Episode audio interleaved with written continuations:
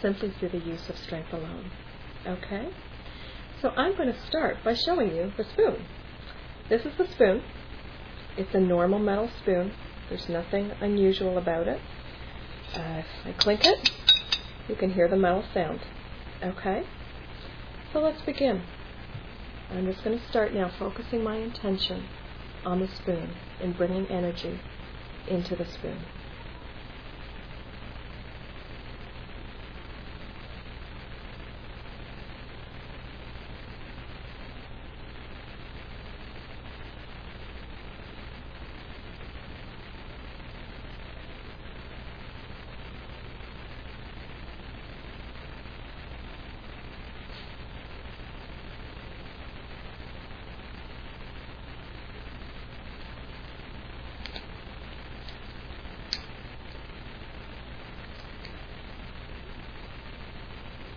Okay, so that was pretty good. I think you will agree that I would not possibly have been able to do that simply by strength. If you believe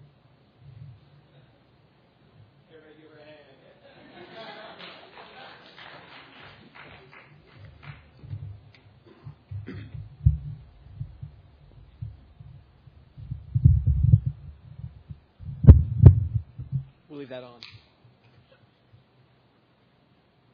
Um, if you uh, if you have your Bible on you, turn to First John chapter one.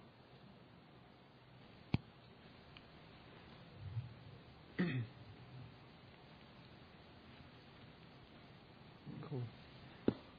All right, First John chapter one says that which was from the beginning, which we have heard, which we have seen with our eyes, which we have looked at and, and we have touched with our hands.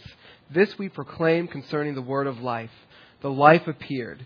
We have seen it and testified to it. And we proclaim to you the eternal life, which was with the Father and has appeared to us.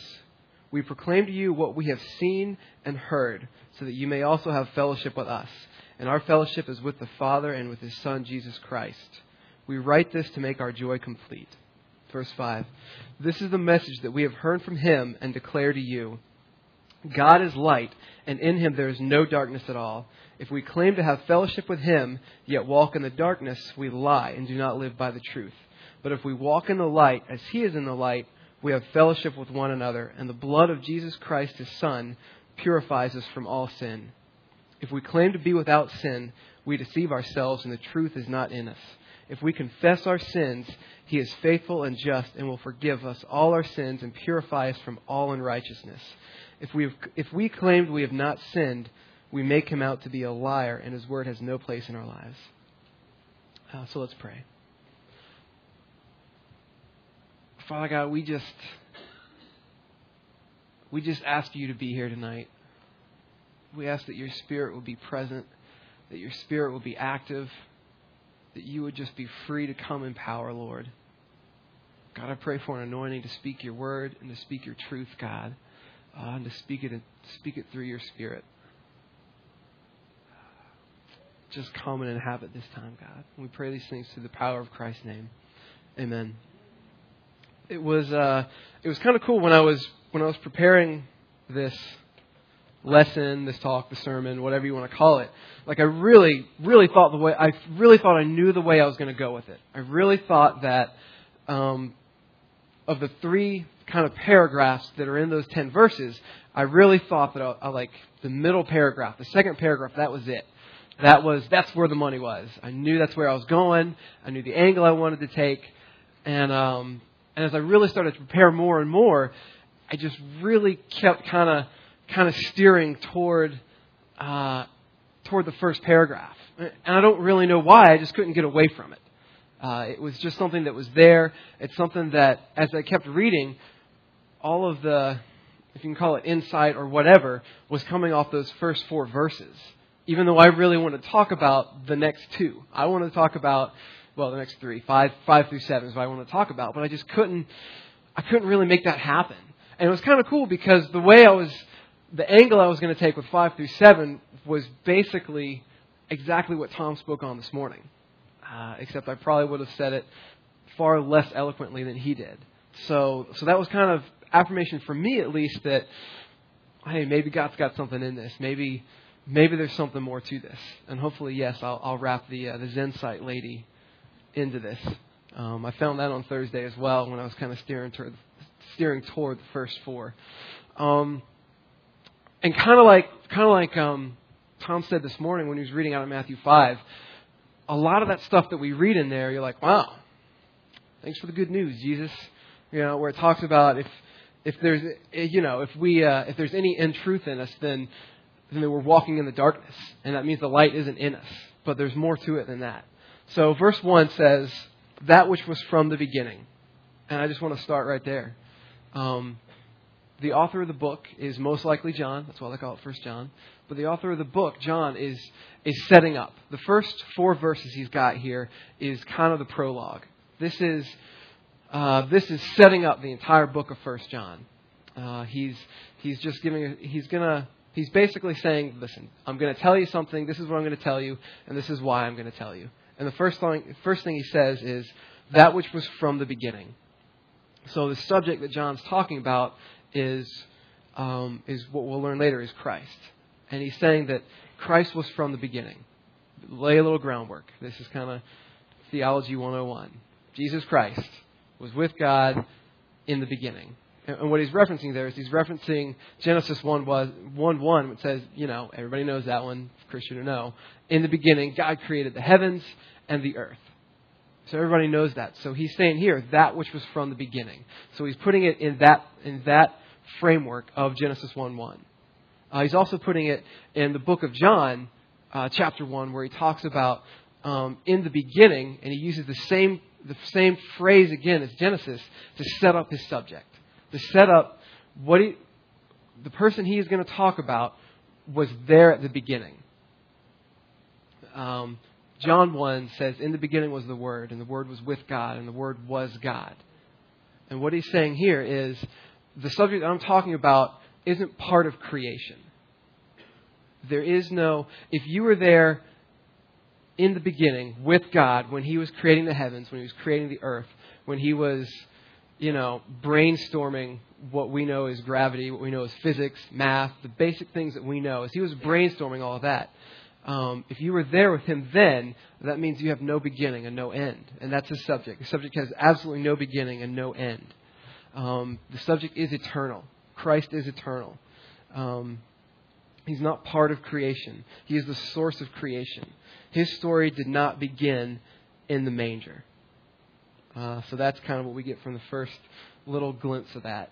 So in the begin, that which was from the beginning, which we have heard, which we have seen with our eyes, which we have looked at, which we have touched. This we proclaim concerning the word of life. The life appeared. And what he's saying is, okay. And that's, that's kind of one of the things that frustrated me a little bit is because I kept reading this and kept reading this, and and I kept passing right over that. But the depth and just the weight of what he's saying there is he's saying that the eternal, that which has no end, has no beginning, is not part of creation, the eternal has stepped into the temporal. It stepped into time. It stepped in, and he uses words like, um, we've heard him, we've seen him, we've looked at, we've touched. So, all of these things. So, the eternal has stepped into the temporal. And the reason he's doing this, the reason he's setting this up, the reason he's saying something that seems so basic to us, is he's directly countering false teaching. He's direct, directly countering the, te- the teaching of um, there's there's three base there's two groups and and one person that most biblical scholars that in my 20 minutes of research think that he was aiming these words against. But the overall theme is he was definitely refuting um, heresy. Um, it was the the Gnostics, uh, the Docetists, I think is how you say that word, and a guy named Cerinthus. And and what they kind of taught is um, one group taught that, you know, Jesus, he only kind of appeared to have a physical body, but he was actually completely spirit, and he didn't die on the cross.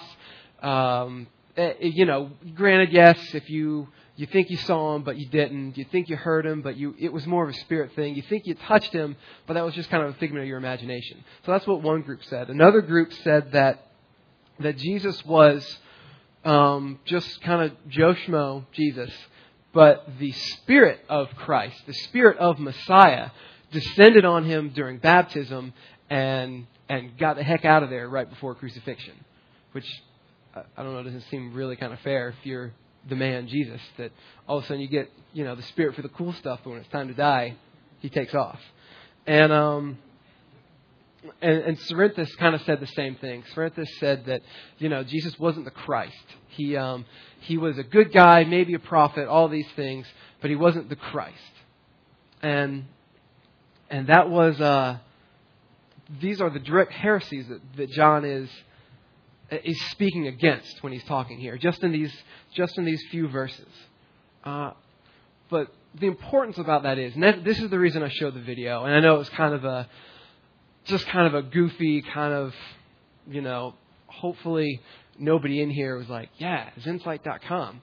I got to check that out. That's I'm in. I'm, I'm convinced I can bend a spoon, not using just my mind. I'm going to use my hands, but but the power of intention, and that that was actually the uh, that was actually when I when I was looking for some kind of a video clip or some some example of kind of a modern day uh, translation of what the of what Paul was or what John was refuting here. I looked at this guy named Wayne Dyer, and he is uh, in his early 60s. Um, has written at least one book or co-authored a book and it's called The Power of Intention. And it's literally the goofiest thing you'll ever read or see in your life. But he goes like the dude's on tour. The dude's sixty something years old, and he like goes on tour. He goes to clubs, he goes to arenas, he goes to uh, theaters, and he has this whole setup. And, and it and when you look at, you can watch the video online. When you look at the videos, you're like, wow, this, ah, that's you know. As far as the production goes, it's really good. Production value is awesome uh, it looks like if you've ever been to like a North Point church or a Saddleback church, you know, there's huge stage set up, there's props, there's there's the really big giant screen without the the projector standing right behind me, but you know, it looks really good. And he comes out and he's got, you know, he's he's got the jacket on, not wearing a tie, but he's, you know, he's still kind of styling a little bit because he's he's unbuttoned a couple times, and he comes out and he does this maneuver a lot, and he and he and he just talks. He sounds like a preacher. He sounds. It sounds like you're going to church when you meet this guy, uh, or when you when you go to hear this guy. And the stuff he talks about. The only way I can say it, the stuff he talks about smells religious. It smells spiritual. Because he talks about you know, everything in life, every person, every action, every thought has an intention. Thus, the power of intention and, and everything, there's a reason for everything. And there is, there is this incredible source of power and source of strength that if we can just, if we can just somehow tap into this source, he sometimes calls it the orb. If we can somehow tap into the orb, we can, we can be full of power. We can be full of intention. We can take a metal spoon, close our eyes, and 30 seconds focus our intention on the spoon and then twist it up and, and that's what, I mean, the lady that you saw in the video is basing her power of intention spoon bending on this guy, Wayne Dyer. And, uh, and it, it's just, you know, the thing about it is it kind of falls flat. In my opinion, and I really hope there's not a huge Wayne Dyer fan here. In my opinion, you got to be fairly stupid to fall for his stuff. I mean, you you've got to be kind of dumb because yeah, there's a show. There's even like a worship band that comes up afterwards, and they sing praise songs to like the orb, or the nothingness that we can get connected into. But but you'd have to be fairly dumb to fall for what this guy is saying. But there's tons of other stuff. There's a there's a million other things that are that are real life, current day examples of this. And one I actually heard um, on the radio a couple weeks ago. I was just listening to NPR um, yes, I listen to NPR, um, but I also listen to talk radio because I like to get I, I, like to get my news jaded both ways. That's I listen to I, I watch Fox I watch Fox News. I watch CNN. I also watch C-SPAN. See, I listen to it all. So somewhere, somewhere in between the jaded and right and left, you'll find truth. So that's why you get you get both of them. So yes, I was listening to NPR the other day on the radio, and they had this guy, Dr. Eboo Patel, um, early 30s. Actually, Dr. Eboo Patel, Eboo Patel grew up a, a Muslim Indian. Uh, the first 15 years or so of his life, uh, lived in India. His family moved later to the United States, and he talks about the huge struggle that he had being um, being a Muslim in India, which uh, you know there's a lot of Hindus in in India, and there's a lot of strife there. Um, so he talks about the struggle of growing up a in India as a Muslim, and then moving to America and being an an Indian Muslim American. And, and he just talks about the turmoil that all this created in his life, and and and just the confusion and the the awkwardness, and there was always, he said there was always tenseness. You know, there was always, there's always this underlying fear to his life.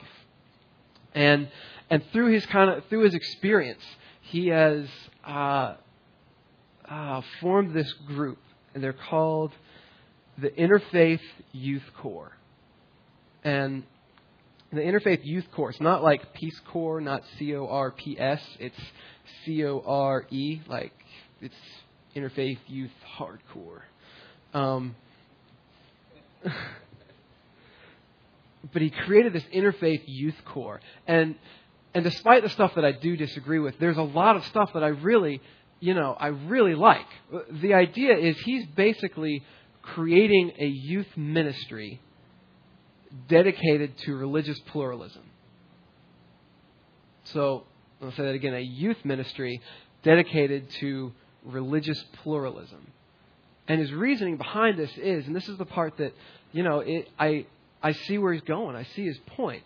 Because he talks about, you see all the movements today. There's one called the Christian Identity Movement. That's where the, uh, um, the guy who blew up the Olympics and a bunch of like gay bars and abortion clinics, the guy that blew those up, he was part of the Christian Identity Movement.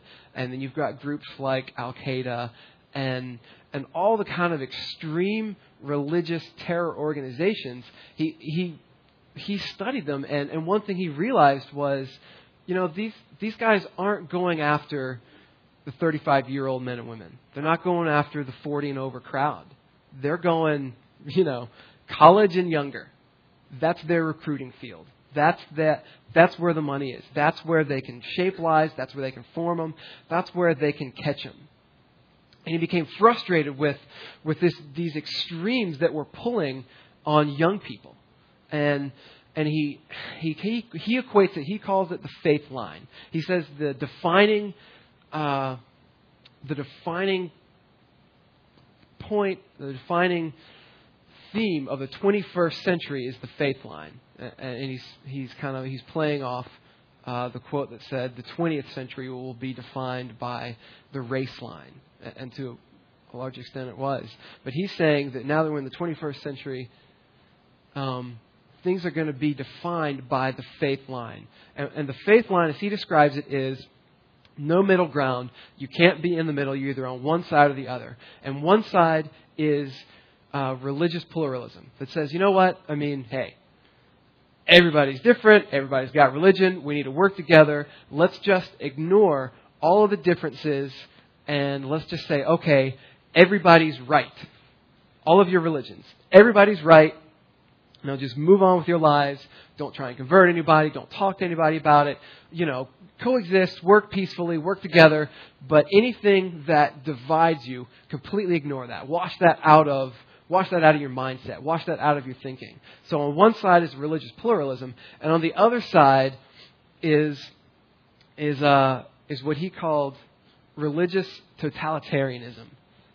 And, and that says if you hold that your religion is the one, is, is the one true way, uh, if you think that you should convert somebody else, then you are a religious totalitarianism, and that is a slippery slope to strapping on a vest and going into a convenience store and blowing up random people. And he says that's the line. And, and he's and he's basically like it's kind of funny because he's really he's he's bashing a lot of things, but he but he's very much put a hey if you're not with me then you're against me kind of statement out there, and, and I think that's one of the things he overlooks. So despite despite what I think is a good point, he's, his focus is to develop a youth a youth ministry, a youth movement of religious pluralism, where people which it sounds good. When you go on their website, man, they've got good stuff. They say, you know, people need to work together, and we need to avoid another Holocaust, avoid World War III, all this kind of stuff. Work together, but but, but kind of the means kind of the means don't justify that, in my opinion. So that's one thing. Religious totalitarian or religious pluralism is something that that's easy to fall into. Um, and I say all that to say, uh, what what those things are doing, what the power of intention, as goofy as that is, to religious pluralism, what the what they're doing is the same thing that that the Gnostics and the Docetists that, that John was refuting. It's the same thing they were doing. And, and it's very simple. They're taking Christ out of Jesus. And that to me is, is the biggest threat to our faith. Because there are a million things every day screaming for us just to take the Christ out of Jesus. You know what? I mean, post 9/11 world, everybody's kind of spiritual. They're they're they're clinging to something. They have no problem with you talking about God. No problem, most people, with you talking about Jesus even. But when you start talking about the hard truths, when you start talking about the eternal Christ, the God, the uncreated one, the creator, the source of life, stepping out of eternity and into time, well, then that's a huge stumbling block. That's a big deal. That's bad news for, for my desires. Because if that's true, then all of a sudden, everything he said, it has to be true. All of a sudden, I'm not God anymore all of a sudden my wants, my desires aren't quite as important as they were before. And that to me is a huge struggle. And and the simple thing that he's doing is is John saying, listen, he's setting it up. That which was from the beginning. We've seen it, we've touched it, we've heard it. We have experienced it. We've lived with this guy. We proclaim to you that he stepped out of heaven and into time. And one of the things he's he's encouraging us to do is just say, hey, you know what? It's going to come where you are faced with the choice of saying, hey, you know what? The Christ part of Jesus is just too offensive. That temptation's always going to be there. And what John is urging us to do is to just say, you know, is to fall back on what you know to be true. Fall back on the basic truths and, and to fall back on your experience. When you've experienced God, when you've experienced His love, that helps you get through all those things. And I, I kind of I say all that, and that's that's um that's still kind of not where that's still kind of just leading up to what Paul's saying or what John's saying. I'm sorry. I talk about New Testament, New Testament, and I automatically say Paul because it's just easy. Um, but that's what John is saying. Um, says, "This we proclaim to you concerning the word of life." the life appeared, and we testify to it and proclaim to you the eternal life. Um, verse 3 says this We proclaim to you what we have heard and seen, so that you, may, you also may have fellowship with us. Um, and that's kind of that's where he's going with this. This is more the point of First John than just just um, refuting a heresy. He's talking about fellowship. And, and fellowship's one of those those difficult things to to kind of define. So often we get like, yeah, I know fellowship. I've been to church. Yeah, we we actually have a fellowship hall. We go there and eat fried chicken every Wednesday night. Um, or yeah, yeah, I got fellowship with with a ton of people. We go and have drinks and we go eat dinner after after the church service. Yeah, yeah, that's cool. And, and yeah, those those things are part of fellowship. But I think the fellowship that he's talking about, the fellowship with other believers that John is talking about here, is is something completely different. And and kind of bear with me as I, I share this next example. I didn't know whether or not I was going to do this, but I want to I want to show you one of my most treasured possessions on on all of earth, um, and it's this. This right here. Ready? Get a good look. one of my most treasured possessions on the face of the earth. Like, we're talking the house is on fire. I'm getting the wife, the kid, and this out. Um, and and then, yeah, it's it's a guitar pick. It's it's kind of similar to the one I use.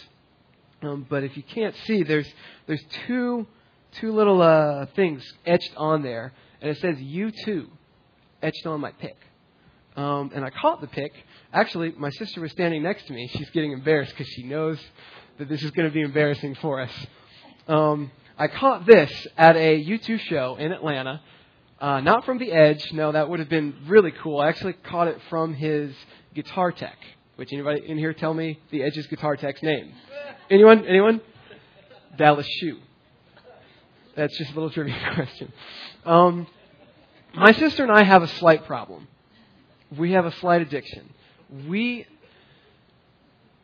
since I was seven years old, I've had the same favorite band. Um, some people say that I'm borderline obsessed. I don't think I've crossed that line quite yet. I do like them. I do love them. They are the one and only band I would and have camped outside for to see live. Uh, and, and you have to camp outside because they've done general admission the past couple tours where you get a general admission, you know, ticket with, you know, 4,000 other people and, you know, hey, first come, first serve, for, you know, you're there early, you get close, which is how I got my pick. But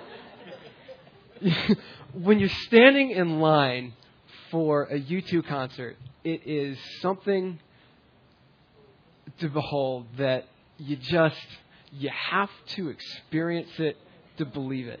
Because as dorky as I may be, and as obsessed as I may be, like I don't really care about the band's personal lives. Yeah, Bono does a lot of good stuff with Africa. That's that's all well and good, but I'm in it for the music. Um, so yeah, I have a lot of I have a lot of bootlegs, um, downloaded mostly legally. But but that's not the point. I'm losing my point. I'm sorry. The U2, when you're in line at the U2 concert, there's like, and you're there for, you know, close to 24 hours with like a sleeping bag, a pillow maybe, uh, your iPod if you're lucky, or whatever. And there's just a couple hundred other U2 fans. They're, they've got their boom boxes out, and they're going through their, their collection of U2 songs. She's putting them in like 24 hours straight and the conversation is just, oh, oh, you do this, oh, oh, that, oh, what about the next tour? What about the next? I don't know. What about the next tour? I don't know. What about the next album? Oh, the next album. Oh, well, are, are they getting too old? They're all they're all like forty something now. And so, literally, 24 hours straight, there's this this chatter of everything and all things U2, and and I can kind of hold my own, but these people make me. They kind of I pale in comparison to some of these people. They know everything, everything. And, and the U2 fan is unique in that because they are so passionate. I've been, I've been walking in Vienna, Austria, wearing a U2 t shirt. I had this guy come up to me. He uh, spoke broken English, and I spoke no German, and was like, U2. I'm like, yeah, you too. And he's and he's like, he's telling me this concert, the, the concerts that he went to. I'm like, oh, that would have been awesome. I would have loved to have been at that concert. And I'm telling him, yeah. He's like, oh, I would love to see them in the States. Because in the States, they play in arenas. In, generally in Europe and other places, they play in stadiums. And it's much less intimate. So he's like, oh, I would have loved to see them in the States. And we literally had this conversation going back and forth for, I don't know, half an hour or something in, again, broken English and no German. But I'm like, I could have spent the whole day with this guy because he was fun, and we had this intense connection with U2 because he was he was a passionate U2 nerd, much like myself, and that that ooh, want to lose that. that to me is a small picture of fellowship. The fellowship that John is talking about here is when we when we share the most kind of it, it's an intense sharing of common experiences, common thoughts, common responses. It's when we share that in common, when we see eye to eye with somebody, when we, when you just know how they're going to react. Um, obviously, husbands and wives are supposed to have this. You know, you enjoy their company. You you can kind of sense how they're going to respond to certain situations before other people do, because you ha- you've had this fellowship. You see eye to eye. You have the same heartbeat. You have the same cares, the same concerns, and and so the U2 and the, even the marriage is just is just a small picture of the fellowship that John's talking about here with other believers. The fellowship that he's talking about is so much more intense than going to a foreign country and being able to talk to somebody roughly about a band. What he's talking about is is very similar. You can go to other parts of the world and you've got family there. You go to a communist country.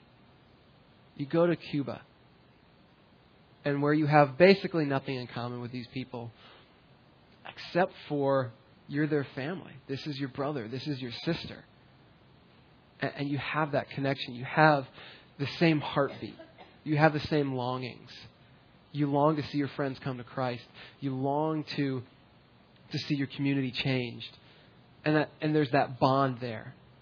And that's kind of the cool thing about fellowship and the cool thing about missions in a lot of senses is, is the fact that it kind of makes our world bigger and smaller at the same time.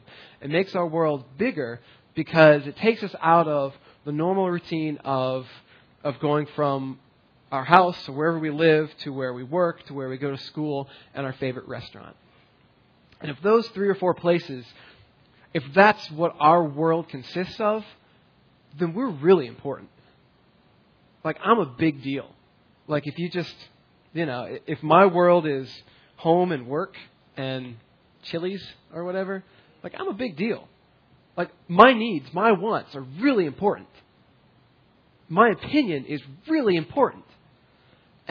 And what the fellowship that John's talking about takes us out of that mindset. It says, you know what? You can go to South Africa. You can go to Austria. You can go to any nation on the world. And if you meet a believer, then you've met a brother. You've met a sister. And you have that fellowship with them. You have that intense, common heartbeat with this person. So it makes our world bigger in that sense, but it makes it smaller as well. Because when you do go to those places, when you do hear those stories, all of a sudden your heart hurts for those people. Your heart is connected to those people. Um, you know, because of our because of our trip to South Africa, I have people that live in South Africa that I consider my friends, that I consider my family. If something happened to them, I would be devastated. And the same thing with other trips you've gone on. You don't have to leave the country, you don't have to leave the city. But it's the same thing. Uh, all of a sudden, people that are thousands of miles away are so close to your heart. So it makes our world bigger and it makes our world smaller. Um, the final point that that John talks about here is, is fellowship with God. And, and this this obviously is the most important part. But he goes, um, continuing on in verse 3, he says that we proclaim to you what we have seen and what we've heard, so that you may also have fellowship with us. And he says, and our fellowship is with the Father and his Son, Jesus Christ. So that's, that's kind of what he's saying. There's an invitation there to come into a fellowship with, with God. And and in order to have fellowship with God, what you're saying is God's concerns are now my concerns. God, God's views are now my views. I'm willing to put aside what I think is important, what I feel, and I want to be on the same page as God. And, and there's intense power in this fellowship that comes from that there's intense power that that when we are in fellowship with God and in fellowship with other believers, we can come into a place like this, and this isn't, you know, a 50 year old chapel that's down the street or on the other side of town or in a place that you're just living. But when you walk into a room like this, it's a family reunion. And and you can let go of the pretenses that so often we come into. The we go into every other circumstance in life and, and it carries over. It carries over into church. That we walk into the we walk into church kind of holding our breath. Kind of putting on a face. You want to wear the right clothes, you want to say the right things. Anybody asks you how you doing, you say great, even though you could just be a wreck inside the fellowship that he's talking about here tears down those walls. It gives us the freedom to, to exhale when we come into this time with our family. When we come into this place, it's a family reunion. He goes on, and, and the difficult part um, was he goes on, he talks about walking in the light, and he says, if, if you walk if you walk in the light as I am in, as I am in the light, then you have fellowship. But if you're not, then the truth isn't in you. And and if you want to talk, if you want to hear about righteousness or being made righteous, seriously, get Tom's talk from this morning because he did an awesome job on it. So much better than I could have done. But he ends with with talking about being in the light and having fellowship with God. And that's what I that's what I want the invitation to kind of be. That's what I want the challenge to be. Is he's saying, listen, God is light. The light is obviously good because you're contracting it into darkness. But beyond that, I mean, the light does light does exactly what light is meant to do. And it exposes things. It takes what was in the darkness and it moves it into the light. And when we have fellowship with God, that's what He's asking of us.